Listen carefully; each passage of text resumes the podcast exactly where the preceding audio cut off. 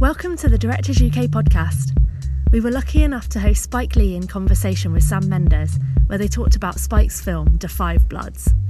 Spike and Sam treated us to a fascinating discussion of the different cinematic elements employed in 5 Bloods, from aspect ratios to soundtrack, performance to script. This was a whirlwind tour of a fantastic film, available to watch on Netflix now. We hope you enjoy the podcast. Thanks for watching, everyone. Um, a great, great pleasure and an honor to be talking to the great Spike Lee. I remember, I vividly remember my first experience of Spike Lee movie, Do the Right Thing, which I saw twice on two successive nights and then listened endlessly to the soundtrack on my little cassette in my car. Must have been like 87. Was it 87, 88? Can't remember. Somewhere 1989. Yeah, 89. Oh, that's of course it was. Yeah, as in the Public Enemy Nun. So, yeah. Uh, and since then, so many great movies, but Malcolm X, 25th Hour, Inside Man, Black Klansman, my personal favorite. He knows this. I've told him already. He Got Game, and so many other movies, and now this extraordinary film. So, it, a huge pleasure to to introduce great artist, crusader, survivor, cineast, maestro Spike Lee. Welcome. Well, well I want to thank you for doing this, and. Uh, your films, you're, you're look, you're a great filmmaker too, and I just think that is is is wonderful that the directors out there they're eavesdropping. but this is me and you.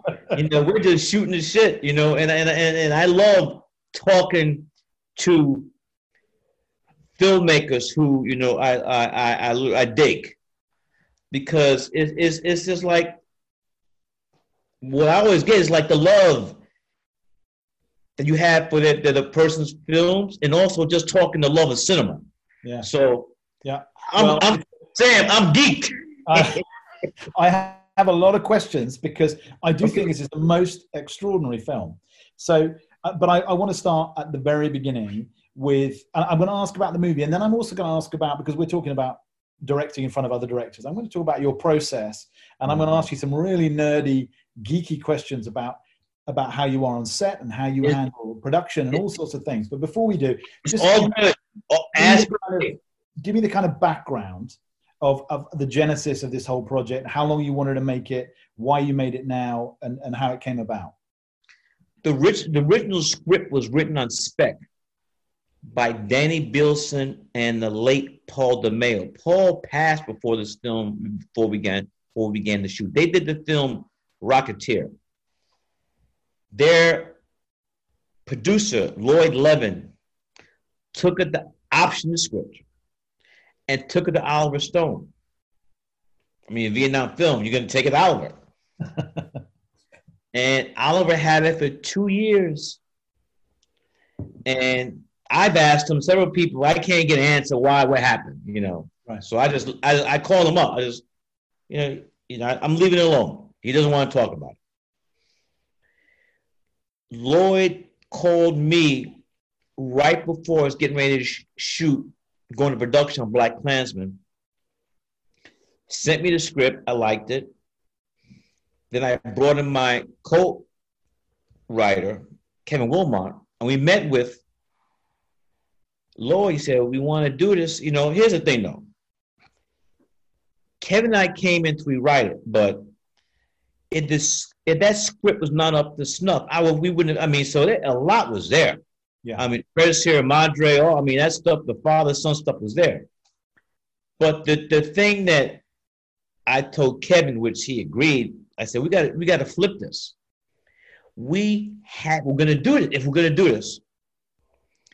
We have to make this from the viewpoint of the African American soldiers who fought in that moral war. So we rewrote it. Again, no, the, the original script was great, but we, we just we just had to flip it.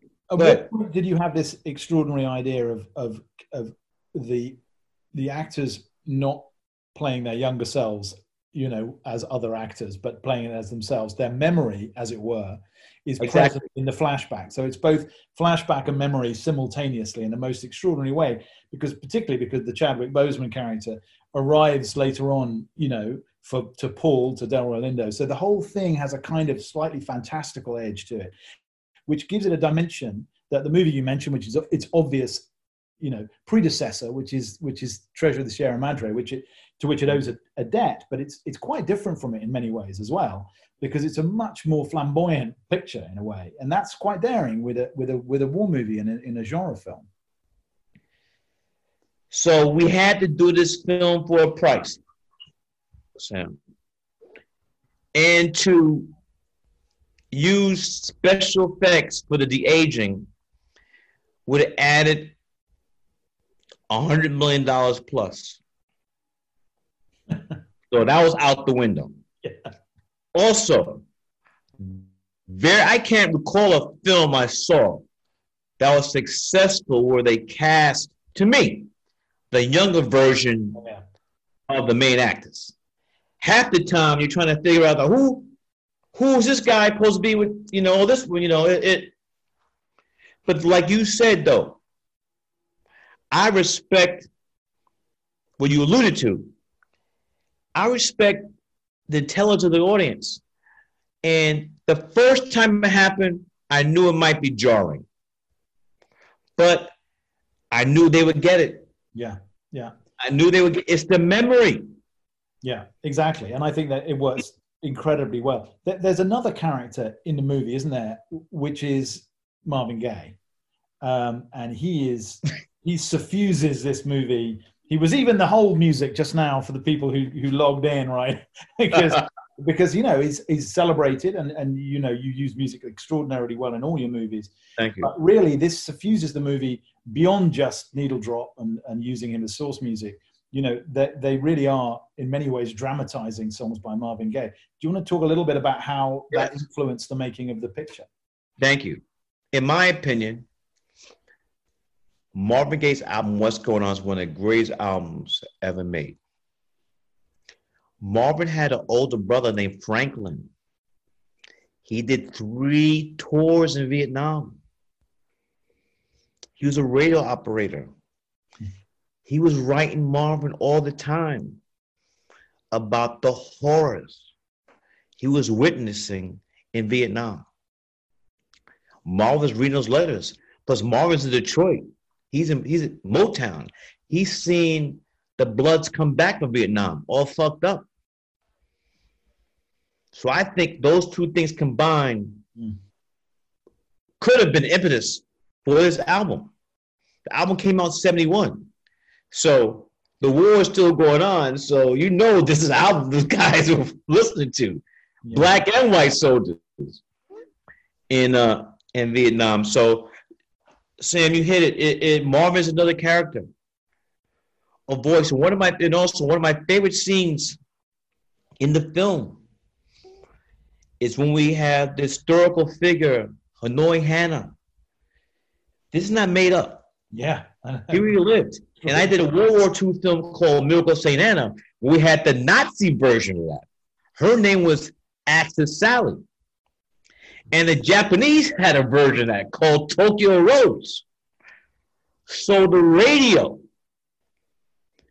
where they played popular American music, the soldiers listened to these, they listened to Axis Sally, they listened to Tokyo Rose, they listen to Hannah, they hear the music.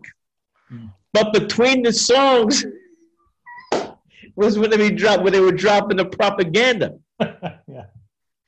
And what you hear in that scene is on YouTube, her actual recording. Wow. So I only I only moved a couple of words. Wow. The black soldiers found out about Dr. Martin Luther King being assassinated two days later Wow. after the fact. Yeah.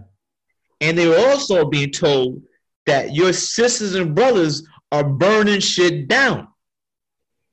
Yeah. 120 cities in America were aflame after the assassination of Dr. King. And a story which is not told, which we allude to in the scene, the black soldiers were about to wreck shit. There was about to be a revolt.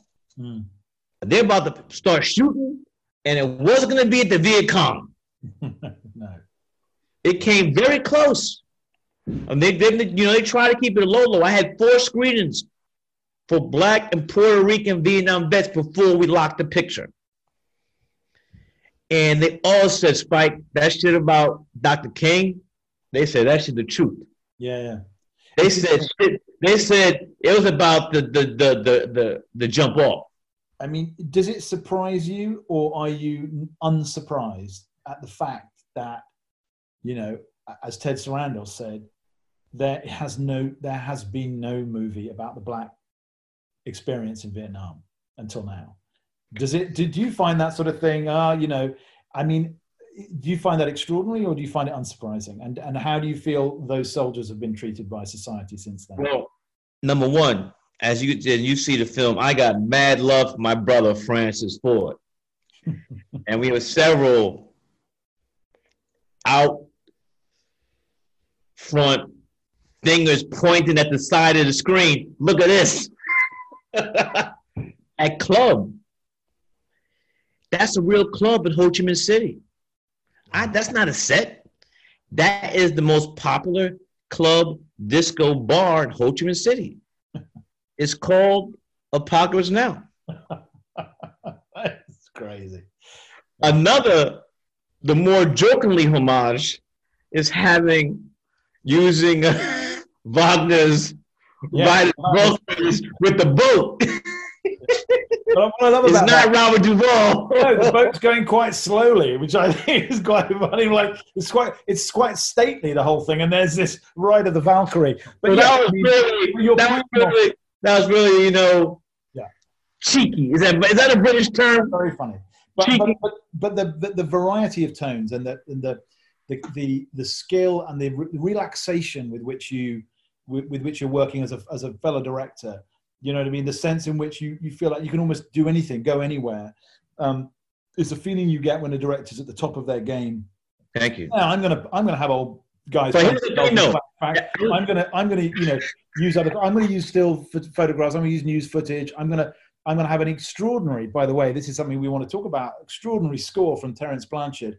But yeah. at the same time, I'm I'm gonna weave in different musical landscapes and counterpoint. I'm gonna mm. use music you know, and I'm also going to use indigenous music because there's a, there's a great track towards the end, um, yeah. which is which is much more Eastern influenced, you know, Vietnamese style music, what I would call. So mm. I found all that amazing, amazingly, as, as if everything is at your fingertips. Do you? you don't strike me as somebody who agonizes over decisions, right? It feels to me like you just like you just know what you want and you go for it. And there's a kind of sense in which you carry everyone with you. Would you say that's true? Well, somewhat. I mean, I don't, I don't want to give depression to our directors, sir. I'm just throwing shit up against the wall. But we, we work it out in the editing room. And I like to say, the editor on this film is a young British lad. Oh. His name is Adam Gough, and he was the co-editor on Roma. Wow. So I stole from Alfonso. yeah. Steal from the best. That's what they say. But you know, he's uh, a he's, British lad. So it was the first time. Work, it was first time working with his with, with Adam. Yes, and we'll. Here's the thing. We'll we'll try anything in the editing room, but if it doesn't work, you know, there are many things we tried that didn't work. So they will never see the light of day. Yeah, but there's a lot of stuff that's that's in, in the fabric of the film. So, for example, you're using direct address. I mean, Delroy yeah, I've done that before. That, that's that section where he's going kind of insane in the in the jungle, and he's talking to himself, but to us. And you you you take us down a rabbit hole is an amazingly bravura piece of acting. Yeah, we'll talk about Delroy and but also filmmaking because you know you're breaking all sorts of rules and and it feels absolutely right in tune with the rest of the movie it doesn't feel like it it it it it, it feels it doesn't feel wrong you know and that's that's really amazing i want to go to a word you said Can I can I bring back a run back a word you said? Yeah, go for it.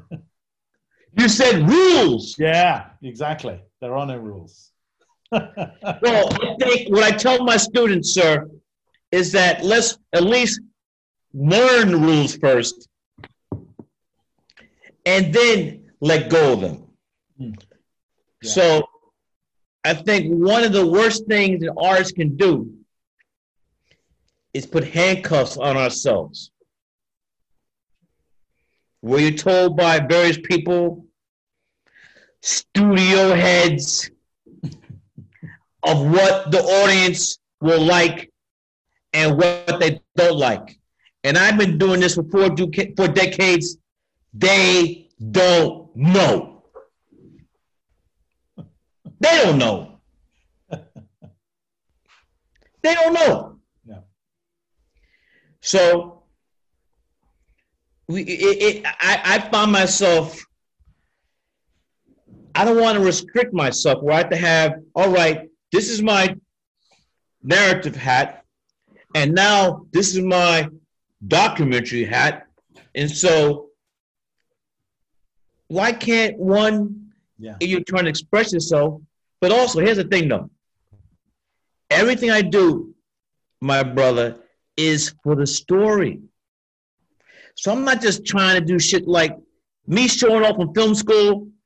I did that already. A couple years out of film school, I mean that's the origin of the double dolly shot. Me and er, me and Ernest Dickerson were just showing off. But now we'll use that shot. It has to be motivated. Yeah, yeah. Before yeah. we just show it off. So everything I do it has to be to tell this to tell a story and also tell a story a different way. You, are talking a little bit because that interests me. You've got a you've got a new relationship with an editor, but you're talking about the visual language of the film and the daring of it. Talk a little bit about your relationship with Tommy Sigel and and you know which has been now long and very very fruitful. Well, we've only worked one time before. Oh, I thought you'd worked many more times than that. No, this is the first time commercial. So great, great, great cinematographer. He did not have a lot of prep time because he had just shut, he just finished shooting a film for Netflix in uh, Thailand. So he's uh he has an eye. He's a shooter, and also when I would say something crazy, he would say, let's try it. let's use different aspect ratios. Yeah. Let's shoot, let's have one of the actors have a Super 8 camera with them that we incorporate this stuff. And that same actor has a still camera, which we incorporate, and, you know, in fact, those pictures taken by my brother who's a still unit photographer. great photos, actually. I, I was, I was going to ask that. Yeah. And let's just try different ways. I mean, there's a scene I love where the, where we cut to completely black, and then yeah, yeah, the way that you shift and the way that you shift aspect ratios is, is just you know it's just it's just incredibly stylish.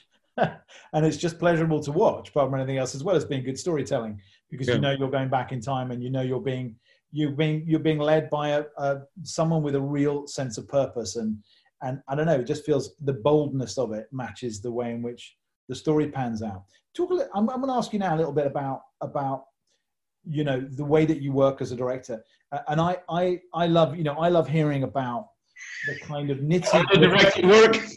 Yeah, I want to know, like for example, okay, how much you use the monitor screen. You know, mm. uh, are you the first on set? Are you the last? Uh, uh, do you do you work it out in advance? Are you someone who who you know likes to see the set, uh, likes to see the the scene on set, and then works it out on their feet? How much do you storyboard? All those sorts of things. So how do you approach a day? What? Give me an example of a of a day on a Spike Lee movie set. okay, and I like to preface by saying for the for the directors that are watching us, and I say this to my class, my students when you ask me questions and I describe it, That's how I do it. But it might it might not work for you. Yeah, absolutely. So I think that's important. Just you got to find how you work. So I'm going to talk about how I work. I'm the first person on the set. I like to have, I like to come prepared, and that's not to say we can't improvise. But very rarely do I want to be in a position where we're figuring stuff out on the day. We sh- the, bulk, the bulk of this film was shot in, in the jungles of Thailand. Very few days were not 100 degrees plus. That is not the time. Standing around discussing yeah. character motivation and hell no. We had a two week uh, boot camp that was incorporated into rehearsals. So we're all sitting down, we're going over the script. Everybody, if they have, if they want to put in words they think they might be better coming out of their mouth, I'm cool with it. I don't have to, it doesn't have to be exact, you know, the exact same word, but the same feeling. I have a shot list. The beginning, first thing today is I have a meeting while the actors are getting where they're doing. AD, script supervisor, key grip, gaffer, DP. Here's my list. Here's what we got to shoot today. Produ- oh, also, costume designer, production designer, Wynn Thomas. I should have everybody's names. Please forgive me. So now people know what they have to do. One of the worst things I think a director can do is not give people information. Yeah. Because if they don't get information, they're not going to say, Spike, you know what? This might be better. And you work with the great, one of the greatest DPs ever, Roger. So, Spike, the scene you want, you know, maybe we shouldn't do it first thing in the morning. Think about it, you know, because we're looking at, we're on the set. You know, it, you could be on the set for like preps, but it's different on the day. Yeah, yeah. I mean, it's a whole, you know what I'm talking about. So we get, here's, and then, this, then the order. Here's the order of how we're going to do this. And so I might have an order, but it get changed by input of the DP Anybody can change input if they have information that's going to help. And then if, if, there's one thing, Sam, our, our, our directors should listen to, this should be it. You can't, you got to get your first shot in the, within an hour. Unless it's some elaborate, crazy shit Get your first shot done an hour or less after call. What happens if you don't? You fall behind and you rarely catch up. You fall behind, that means you're not getting your days. You're not getting your days. You're behind schedule, which is not a good thing. That's very good. All people involved. yeah. Now, do you do you uh, because I remember I remember Sidney Lumet saying, uh, you know, he liked to start uh, shoot with uh, a simple thing like some guy, someone walking down a corridor or whatever, and if he could, he would say he would take he would do he would he would print the first take and move on and that would put the shits right up the crew because they would think immediately, "Oh my God, we have to be, we have to focus. We're not going to do multiple takes." Um, and, and almost always that trick has had worked, and, and the movies had worked out. Those particular movies had worked out well. But um, do you, and in terms of the vibe on set, do you play music? Do you do you? Um, is there a sense of like you know between setups a bit of relaxation? Do you like to keep things pushing forward? and and how is your relationship with your AD in terms of getting getting people up and amped up?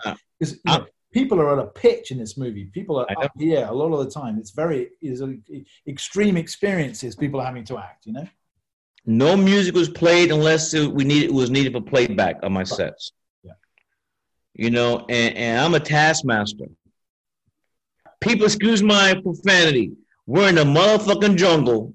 it's a hundred motherfucking degrees. Put the motherfucking camera right there and let's get the motherfucking shot.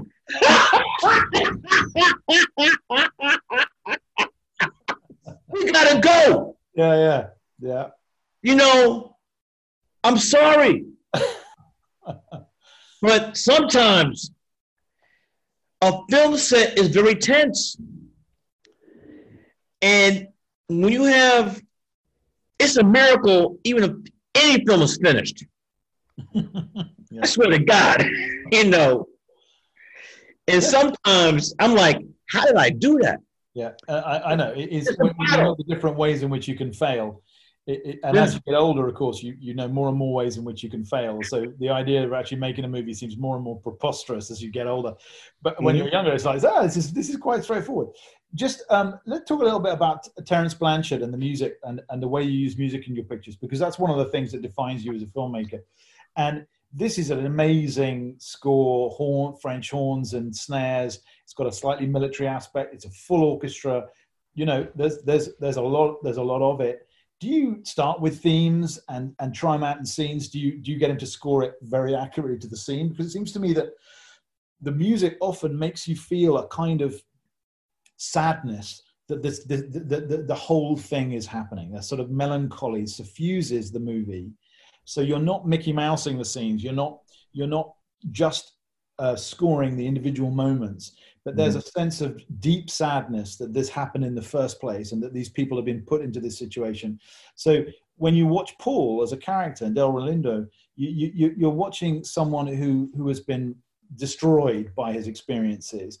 Um, and so you, you somehow look at him with, with charity, with, with, with generosity. You don't, you don't find him unpleasant. You find him heartbreaking.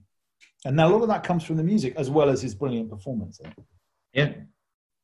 Well, Terence, first of all, is a great jazz trumpeter and composer.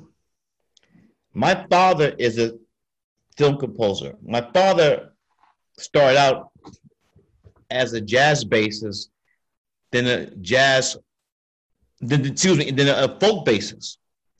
My father, Bill Lee, was a go-to bassist during the folk era.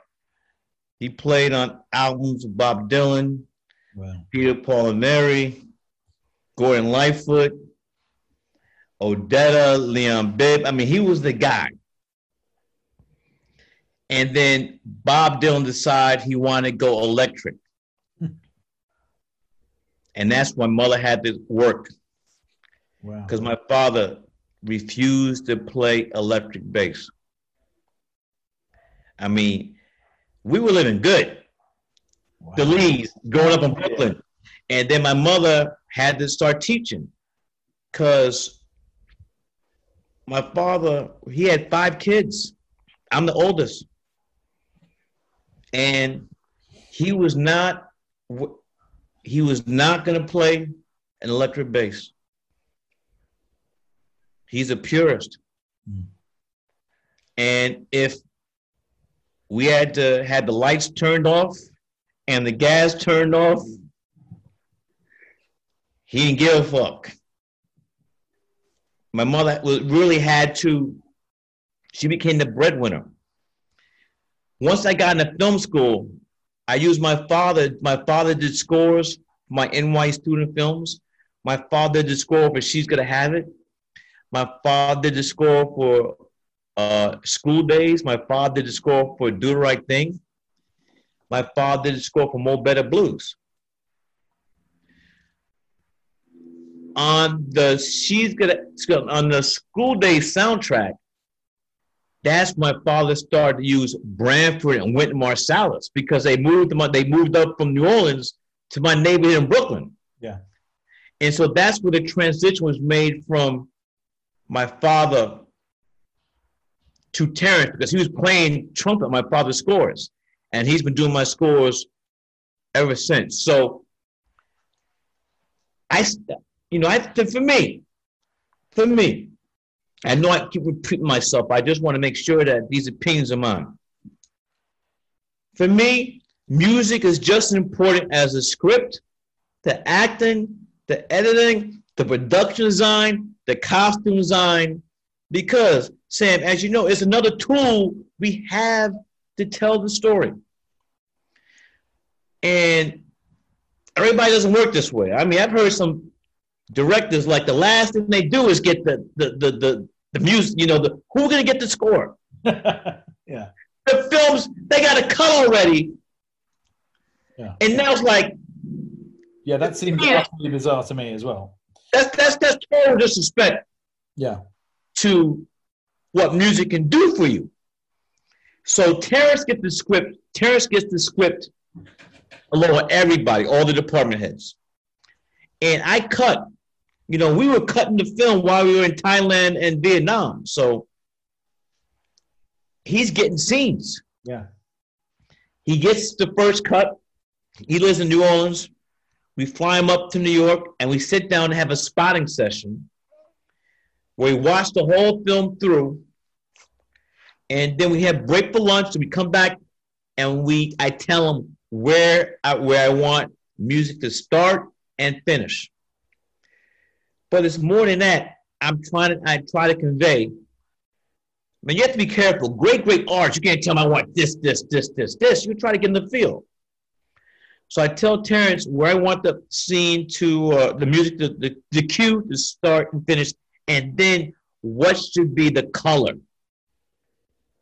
Ladies and gentlemen, instruments have different colors. so by me telling Terence the color, it gives him the range of saying, I want this to be a dun dun dun dun dun. Nah, nah, nah. if I did that, Terence say, Spike, shut the fuck up. but we, you know, just like your relation, you're your relation, you're a composer. Yeah, you have a, but you have a shorthand. But I do find that the most difficult thing in the world is to try and is to try and describe music because you know you you you you try not to describe the effect of music. You don't want to say I want something moving here or I want something. You know, you have to find another language for it. It's and, hard. And, and, having someone who intuits and knows your own taste is, is obviously crucial. But this is an extraordinary score. I mean, this is a, no, that's great. A, and, a, and another thing I like to say is that one thing Terence hates to hear that temp score. yeah. So when you, but that's an important point because so when you play, th- when you watch through for that spotting session, are you watching a movie with nothing on it at all? At that point, other than the sc- yeah, at that point. But then later on, once once we have a, a you know like a, a cut that's not locked, but then then uh, in a later period, temp music is in, and, and sometimes my my choice of temp music, I could tell he's like, he's playing it cool, like, but I know he's like, what the. yeah, I think all composers are pretty much the same. They're like they have to put themselves through the hell of listening either to someone else's music or to their own music that you've you've culled from other movies, and it's which is a kind of you know it's like a. a, a oh, I got a story. I got a story. Okay. There's a cue called photo ops, which I love. That's in Inside Man. I used it on my two Katrina docs. Then it's in the me and Terrence had a big, big, big discussion because for the end, uh, I used that cue again. I wanted to use that cue again for the final scene in BlacKkKlansman. Mm. Wow. This is the fourth time. And he was like, Spike, because he had written some for it already. Right. Which I used, but used in a different spot. I said, Terence, no one's going to think that this is there because you run out of ideals. That I just knew that piece will work with a final scene in Charlottesville. So that's the only time we really had a discussion about a piece of music. Let, us talk a little bit about the actors and particularly about Delroy and your relationship with him over the years and whether you wrote with him in mind, how you developed the part together, and, and when he has those amazing, you know, solo moments, whether that was something that was semi improvised or fully scripted. Oh, Delroy. Yeah. His performance. This is this is the fourth film I've done with Delroy. Yeah, you have a you have a long. First time was West Indian Archie in uh, Malcolm X. Then he played my, I, I get the order mixed up, but he played my father, the one I was talking about, the composer, in Crooklyn. And he played the drug kingpin in uh, Clockers. He comes from the States. In fact, Delroy was born, I mean, he's, he's born in England. Is he? God, yes. And, and came to uh, the States with the, the study theater. Usually it's all the way around. Amazing actor. And he almost wasn't in the film because he had a problem wearing that hat. Wow. Well, I don't blame him. And he says, Spike, can you just make this guy a neoconservative? I said, I can't do that. So he said, let me think about it. And he came back and said, came back and worked it out with within his whole thing where he could play that character. And I'm going to say this the rest is history because, woo Lord, I mean, he's channeling something there. Oh, yes. You know, and, and, and, the, and those the, the scenes you're talking about were directly to the camera, those are scripted. Right. Yeah, I mean, it seemed to be, but you know, he was. Yeah, yeah.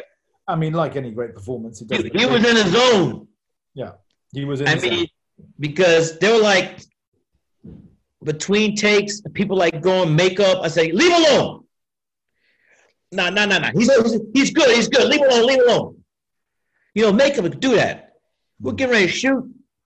Hair and makeup. We're gonna touch up. No fucking touch ups. Leave him alone. He's in the zone. Put the cam. Put the slate in. Let's go. He's hot. Yeah. because Delroy, he was like Spike. But he, you know, we when you're rolling, you don't want a, a, a 20 minute thing before the, we do the next take. Mm. He was on fire. And that was without the 100 degrees. yeah. he was on fire in every possible respect. Um, so there's a, there's a, there's a, there's several great lines in the movie, but one I actually wrote down. I thought, Jesus, after you've been in a war, you understand it never ends, which seems, in a way, also to to be about all your other movies too. Mm-hmm. And, and, now I, I thought, and, and having just made a war movie, mm-hmm. you know, I, I mean, it, whoa, whoa, whoa, whoa! You made a great. Let's hold on a second, people. you made a great war movie. Thank you. And I told you, I tracked you down. you did. You tracked me down. You found me. I said, found me my where my brother is. Yeah. but you know, I, it's, somewhere. We're going to track him down. But, but joking aside, there's nothing. I mean, you know, you forget all all responses to your own movies. But when a filmmaker you admire sends you a little email or a, a note, it, it, you remember always. And, and and that was the case you know, you. with your response to 1917. But I, I, I felt like that line somehow, um, and the sense in which you're bound up, whether your history, whether you like it or not, is is one of the things that's most remarkable about you as an artist is that you you know that you're walking into the fire time after time, but you do it.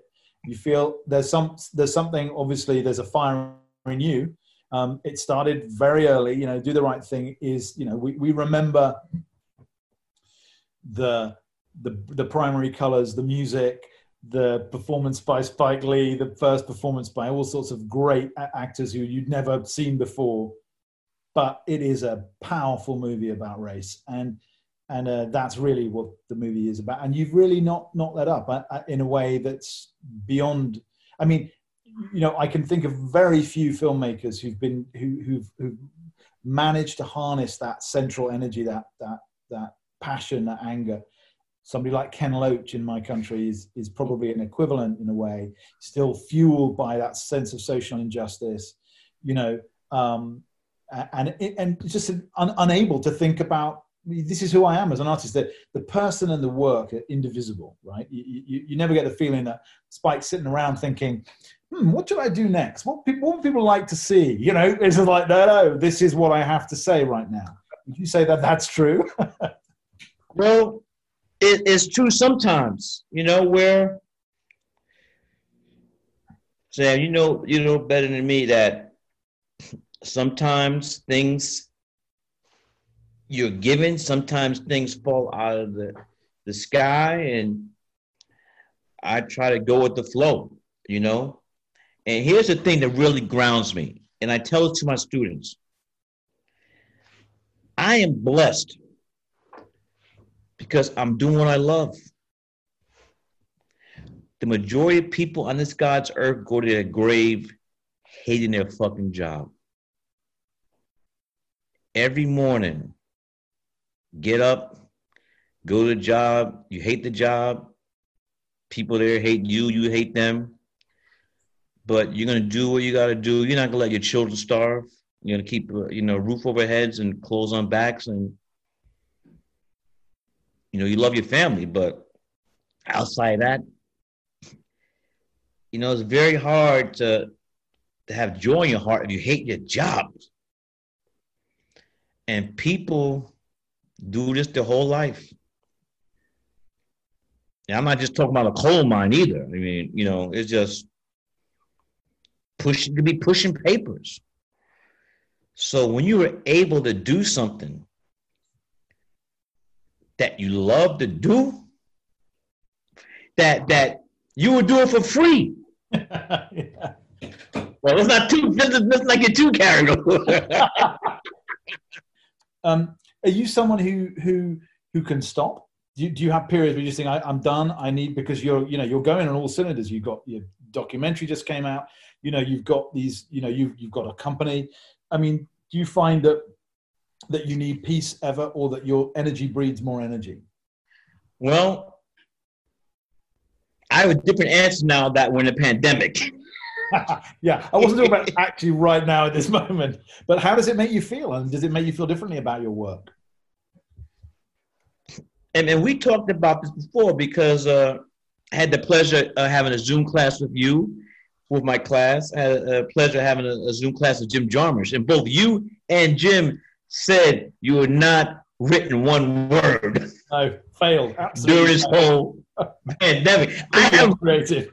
I haven't written one word either. And I thought that I also have at least one script. Yeah. Yeah. I haven't written one single word.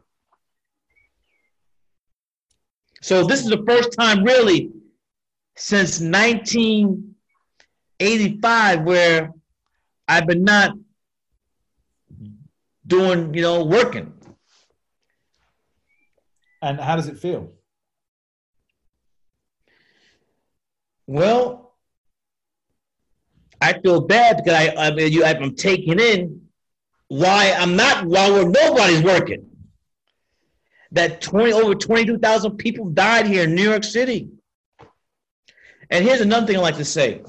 Like I've been doing, and, and, and it's, you know this, from now, when you do, I know you must have been done more interviews for James Bond than I'm doing, and you know you got to do a lot. And here's the thing, and, and people have asked me during these, you know, these interviews, are you uh, upset that because of the corona 19 virus that you were not you cannot go to Cannes and be the president of the jury? Are you upset that the world premiere of the five bloods was not in Cannes out of competition and here's where I answer that question sam i said you know what there are 22,000 people in New York had plans. They're dead. people had the people who died, all of them had plans.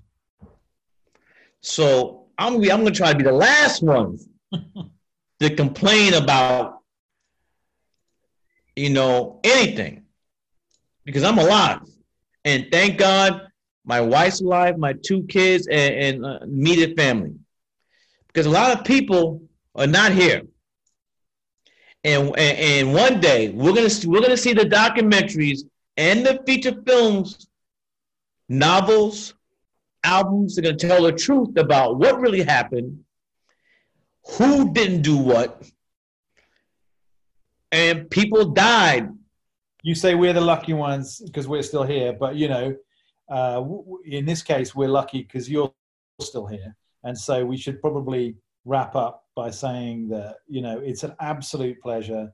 You know, uh, you're you're uh, uh, you know one of a kind, and um, it's an honor to to just ask you a few questions and thank you for your movie. And if you haven't seen it out there, you really should. It's not difficult. You just have to press a button, and there it is on your big screen.